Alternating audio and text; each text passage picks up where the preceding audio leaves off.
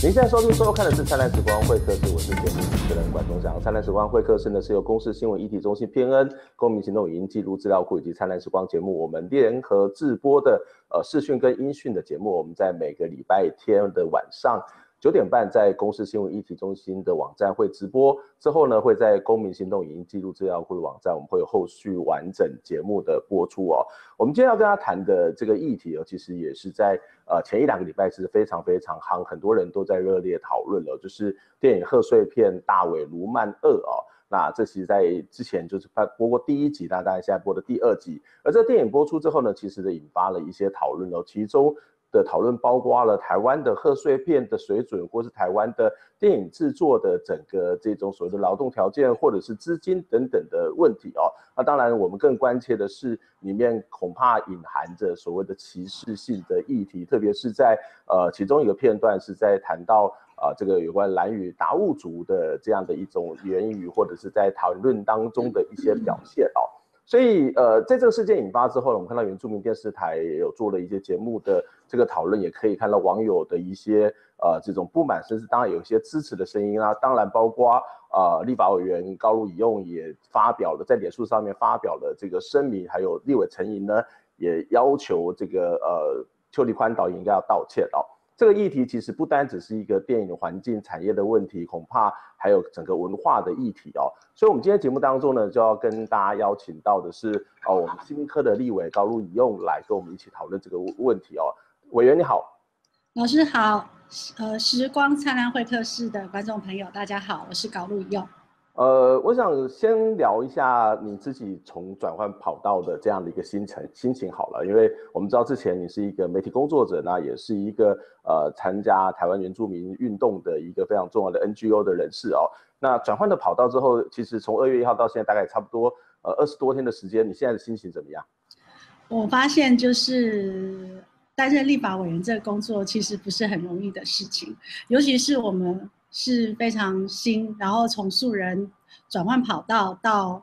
立法院，那很多东西必须要熟悉跟上手，所以从上任之后一直到现在，我们每天都在学习一些新的事物。那我其实在2月1号前，我一直觉得就是说我还是一个素人的角色。但是2月1号之后呢，虽然现在的职位是立法委员，现在的工作是立法委员，但是我会觉得说，其实我还是一个就是原住民的青年，原运的青年。我记得前几天有一个原运的长辈在跟我聊天，他就说，你要把自己当做就是说你是一个就是原运团体跟原运界跟这个政府之间的一个桥梁。那我其实可能自己心情也还没有一时之间去做转换，我就回了那个长辈一句话，我说难道我做了一个立法委员我就不是原运的人吗？不过我会觉得其实你虽然现在的职位是一个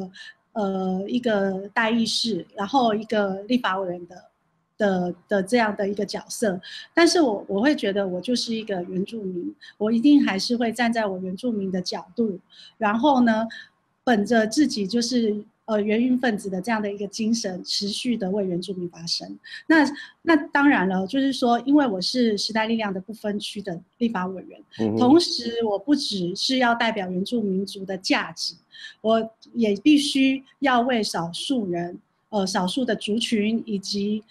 弱势的族群，那其他的就是可能我们在这个主流社会没有发现的这些族群的跟声音，为他们争取权利。虽然委员还没有正式的开始质询嘛，在我们这录节目的这个时候，其实我们在礼拜5的时候看到新的会期，然后有新的委员，包括黄国昌或者是包括蔡培慧，这过去在社运界也非常用心的这一批人，一直到了立法院了，我们也看到他们的表现。那当然委员刚刚特别谈到说，即使你是一个立法委员，但是你还是一个原住民运动的一个非常重要的一个分子，也应该站在这原住民的一个本体的立场来进行这个发言。我想这也是很多人对您的一个非常重要的期待哦。那虽然你还没有正式质询，可是你在你的脸书上面也已经对于所谓的前一阵子的这一部贺岁片《大尾鲈鳗2》提出了一些看法啊。从一个原住民运动的角度，或者是从一个原住民立法委员的角度，你怎么去看待这一部电影呢？你为什么要去发表那样的一些声明呢？我想我当然一样，就是我是站在就是原住民族的角度去思考这个事情。当然了，就是说，大家可能会觉得它就是一个娱乐性的一个贺岁片，可是呢，从这个里面的文本去看，从那个内容去看，其实在有关于达悟族的相关的片段的诠释，其实很明显的，它其实是在贬低一个民族，因为在过去我们遇到很多的有关于媒体、电影，或者是电视，他们常常会使用，就是拿一个民族作为一个嘲笑的素材，或是当做一个玩笑的素材。其实这是对台湾的原住民族或是其他的少数族群是非常不尊重的一件事情。我们讲到所谓的歧视，它本身它就是带有一个刻板的印象。再来呢，它可能会是无意，但是呢，它这样的刻板印象会加深这样的一个族群更加的弱势，更加的弱化。所以为什么我当时有提出3个诉求？第一个就是说，这个导演电影团队，他必须为他们就是这里面使用一些歧视化的影片，使用歧视性的语言，跟这种电影方式的诠释而道歉。第二个，我请他们主动性的去修改他们自己有问题的影片。第三个，我是呼吁国会能够跟我一起共同的去推动反歧视法的这个立法。所以其实我提出这3个诉求，有人会说，你凭什么代表别人，或是说你怎么会站在一个立法委员的这个角色去对于一个电影，然后对于这个导演、这个电影团队去要求，就是说，你要去做这些事情。但是呢，今天立法委员他不是一个审查的机关，他不是政府，不是行政的机关，他就是立法委员就是一个代议士。我站在一个人民的立场，站在达悟族的立场去发出这样的声明，我觉得这是非常正当的。所以其实有3个主要的诉求，一个是要这个团队道歉，第二个是要去这个所谓希望他们能够修改这些不当的片段，第三个就是要未来要去制定所谓的反歧视法。我们待会会再针对这几个部分再做更进一步的讨论哦。不过我想有一个很多人会觉得这是一个喜剧片嘛，那喜剧片其实开玩笑也没有什么不可以嘛。我们也可以看到在很多的原住民的社会里面，甚至好了每一年过年，台湾农历的过年、汉人的过年当中，在原住民电视台或者在公共电视里面都会有一些原住民讲笑话的这样的一个节目哦。那这在讲笑话的过程当中，其实也会常常亏来亏去啊。那很多人会觉得说啊，就是一个笑话，它就是一个这种所谓的喜剧。那原住民本身也很喜欢开玩笑，那为什么不能够让大家开玩笑？这有什么不可以呢？应该是这样讲，我们看一件事情，绝对不是说玩笑就没有问题，没有意就不是歧视。或者是说，你只是无心，就不代表就是说你没有伤害到别人。我们看事情必须要就是说，当这个事情发生的时候，我们必须要就是多面向的去思考，说它是不是影射到什么？就像说这个片，这个虽然是一个喜剧片，它是不是影射到一个族群？但是我觉得以正常人的角度啦，以一般人的角度，他一看就知道是达悟族群嘛，所以，如果是说，你当然，你如果做出伤害或是不尊重到别人的事情，你只要是用，我只是一个无心的，我只是开玩笑，这是非常不负责任的说法。所以其实这样的一个现象在过去都有了嘛，例如说很早以前的这个报告班长系列哦，那我们可以看到这个在班长只要一喊向右转的时候，其实总会有人向左转，那那个向左就是天兵，那天兵通常就是原住民或者胖子这种角色嘛所以过去已经有这样一个歧视。可是我觉得比较好奇的是说，我们可以看到现在已经有原住民族基本法了，那也有原住民族电视台了，甚至我们可以看到推动的这个原住民族的这些母语的教育，那甚至我们可以看到包括在立法院也有原住民的委员。那这样的一个歧视似乎在最近这几年相对之下越来越开放，或者是这种所谓的文化多样性看起来越来越丰富的在这一种所谓的阶段里面，甚至在政治的政策上面也都大力的推动。为什么这些所谓的歧视性的问题或者歧视性的节目还是存在的呢？我在想，就是说，可能我们对于这个族群平等与尊重这样的一个教育跟深化不够彻底。就比如说，在课纲里面提到原住民族，可能就只有那几块，所以不会有人去认认真真的去思考说，这个土地上有这么多元的文化。或者是说有关于新住民族的新住民姐妹的诠释，在课纲里面也是极度有问题的。所以我们不止就是说我们在教育、在多元文化跟平等族群平等的这方面的推动是非常的不够彻底，而且是不足，远远不足。造成就是说我们在很多的领域上，或是在不管是在媒体或是电影的诠释上，它往往不够敏感。那我们常常就是可能就是遇到一件事情就这个族群之前赛德克巴莱的事情嘛，那个铁齿玉玲珑，对，他就是用谐音，然后去影射，就他其实他可能也是无意，他觉得说用谐音很好玩，但是他重重的去伤害到赛德克族人，所以我们。原运之前，或是说这些受伤害的族群，他自己跳出来，可是呢，跳出来之后，往往是要看制作这个影片的人的道德良心，然后他决定他要不要道歉，这样子是不足的。就是说，我们除了就是说，用自己。被伤害的族群去出来呼吁之外，他其实没有真正的去保护到这些。特定的族群、少数的族群跟弱势的族群，所以台湾要迈向进步，或是迈向族群平等，我会认为还有很长的一段路要走。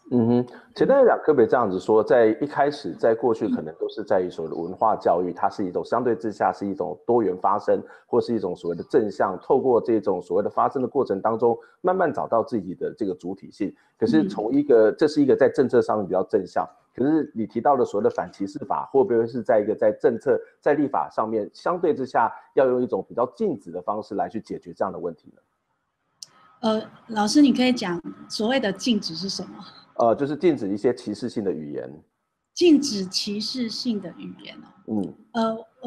我会觉得就是说，我们其实，在族群平等这个东西，不管是在宪法，在整个国际的人权的概念上，是我们非常注重的。但是言语这个东西呢，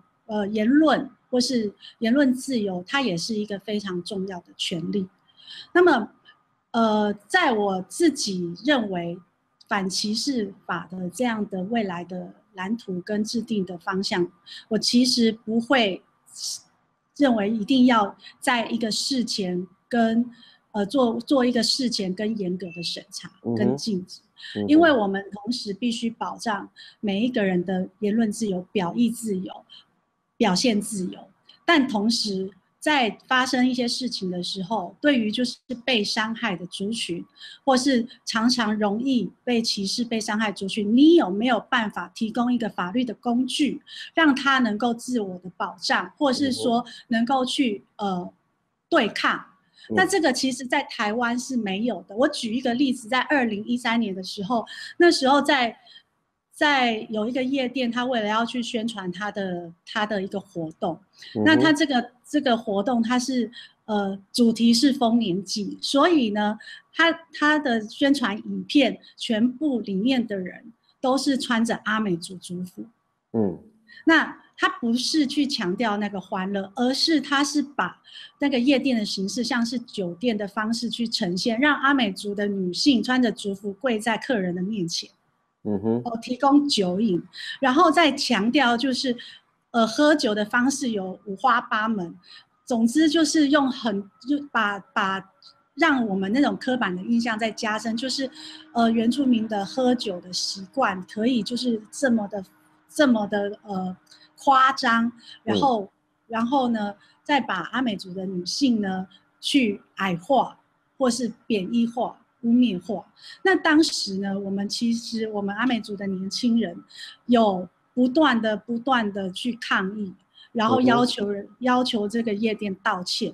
我们穷极所有的方式，希望去改变这个事情，甚至到最后，我们还去法院去按铃控告，控告这个就是这个歧视的问题。可是老师，你知道到最后是怎样吗？嗯哼，后来的发展是什么？在法律上完全没有办法去解决这个问题，因为我们已经按铃控告了，然后检察官已经送到法院，最后就是裁定驳回，理由就是你当事人不适格，所以在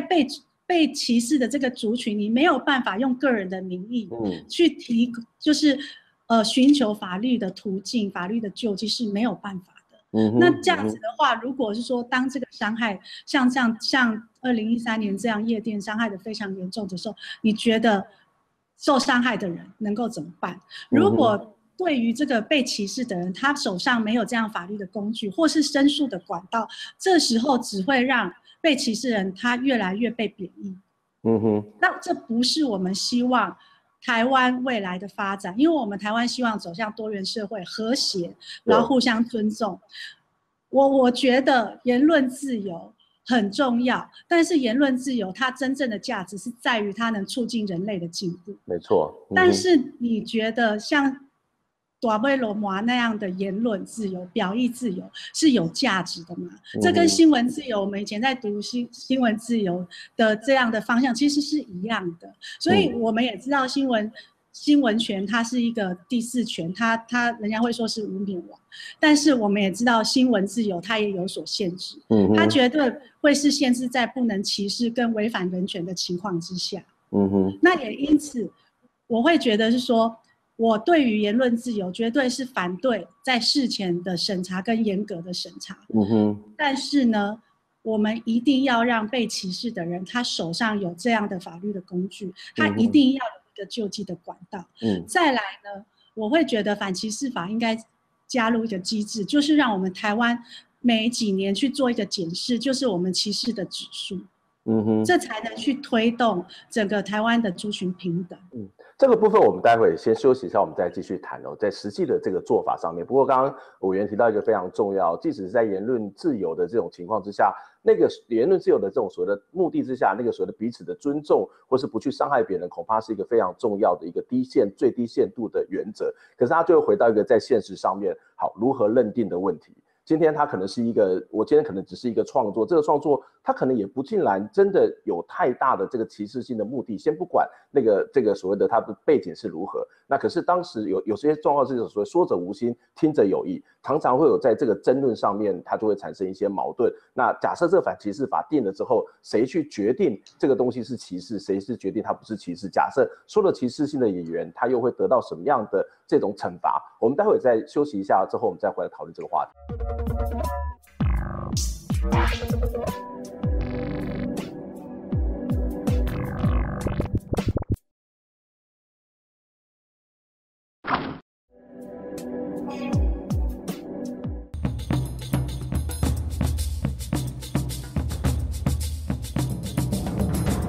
欢迎回到《灿烂时光会客室》节目的现场，我是节目主持人管中祥。今天在节目当中，我们跟大家邀请到的是时代力量的立法委员高路怡用来跟我们一起谈这个从大尾鱸蛮二人来看这个所谓的言论自由跟反歧视的问题。委员你好。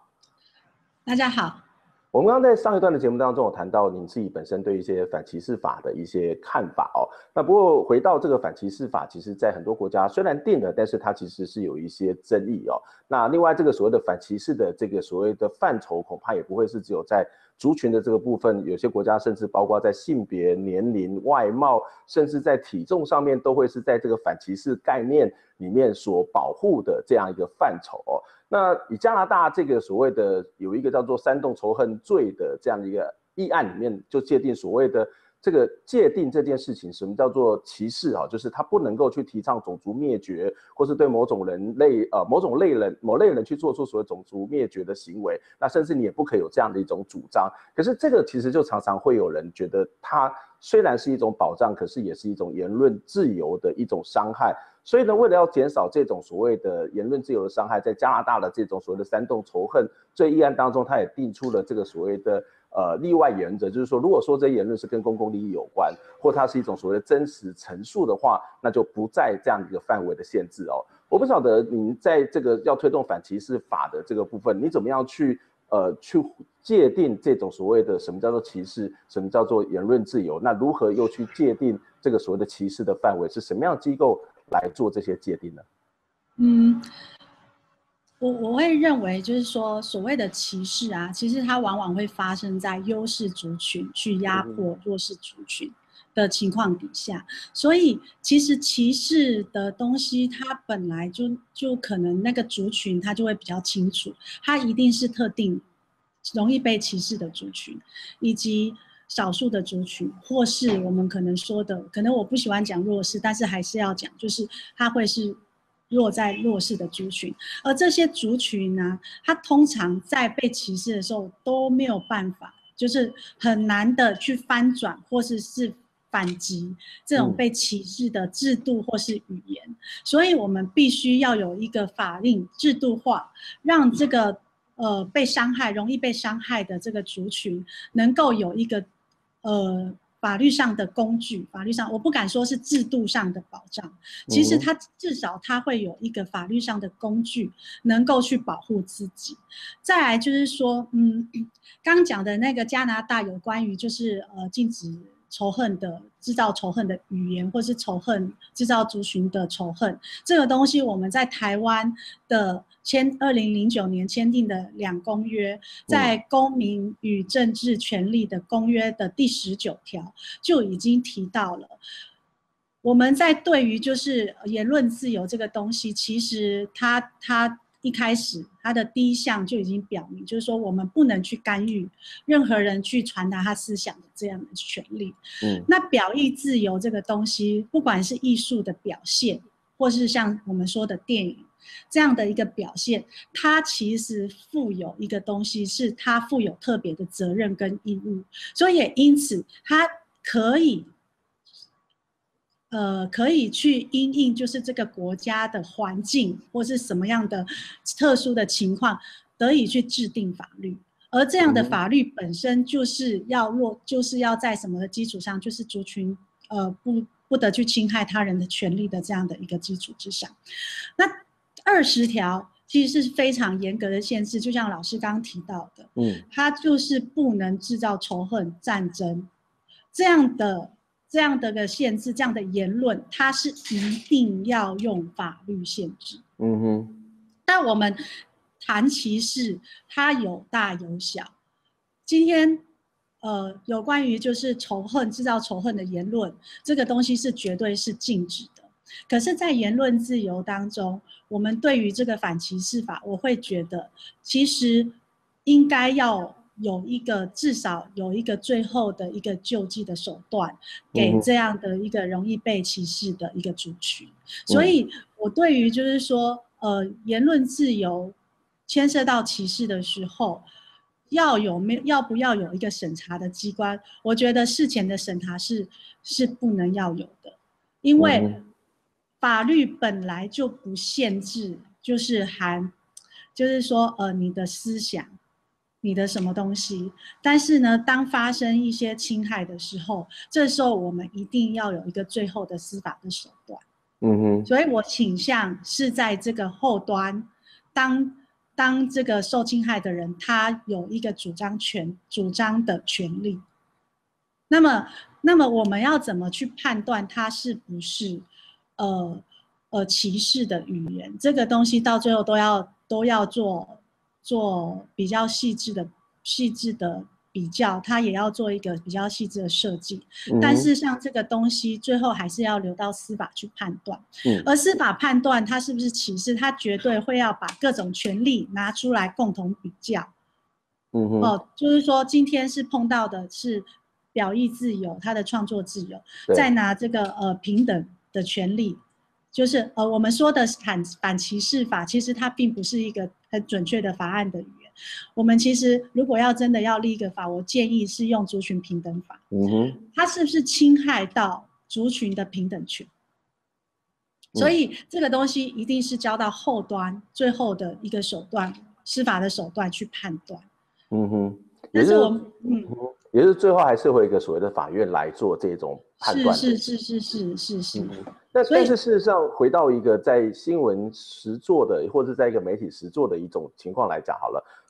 从另外的角度来看，台湾虽然没有一个叫做反歧视的专法，可是一些反歧视的概念在不同的法律里面其实有，例如说在移民法里面，或者是在所谓精神卫生法里面，其实就有限制这个媒体在报道精神障碍的时候，它不可以有这种类似歧视的这种情况。是啊，出现一个非常有趣的现象，就是很多的媒体朋友告诉我说啊，因为有这个法令出来之后，他以后都不报道精神障碍了，因为他怕动辄得咎。我要讲的那种所谓的言论自由，他恐怕不是说你今天说了什么而被禁止了。而是说他可能连说都不敢说，会不会担心这样的问题？你说寒蝉效应吗？我觉得这个可能那个媒体工作者要再教育，就是那就表示说我们对于就是反歧视的概念是没有真正的深化，所以呢，大家会怕，就说我动辄得咎，我触犯法律就不敢去做。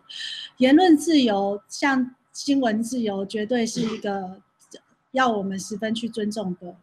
一个权利，但是呢，大家其实要真的是要对于像这样的一个概念是要好好的去透过国家的教育的体系或是什么任何的体系，真的要好好的教育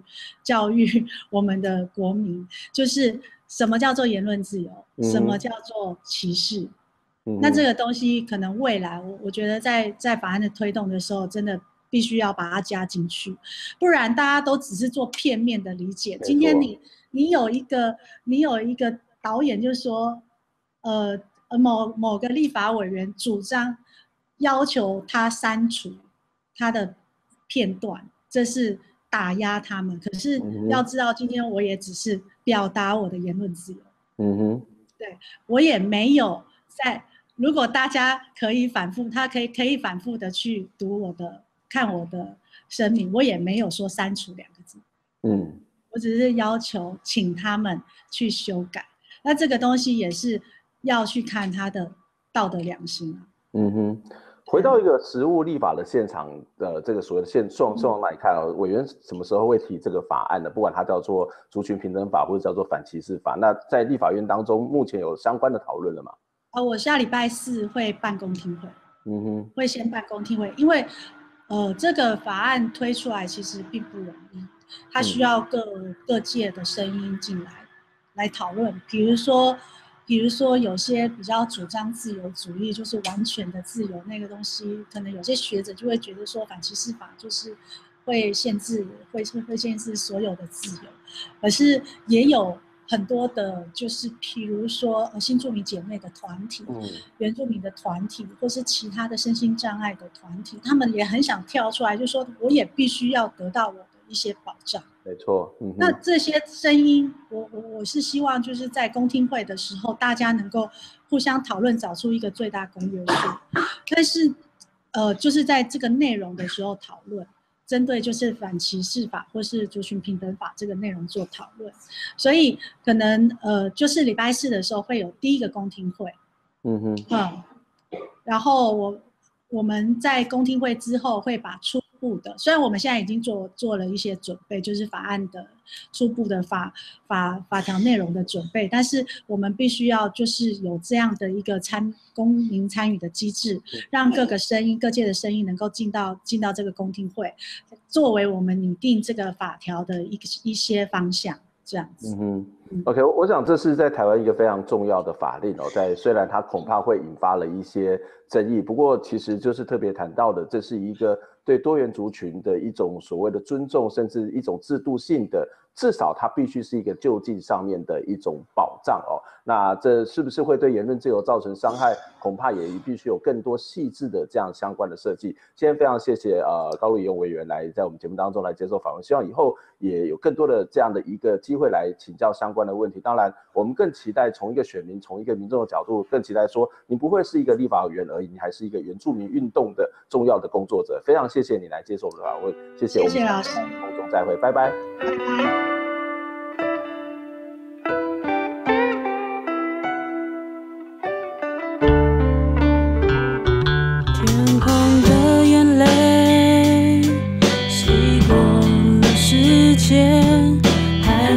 不知何时，曾在手中的幸福消失不见。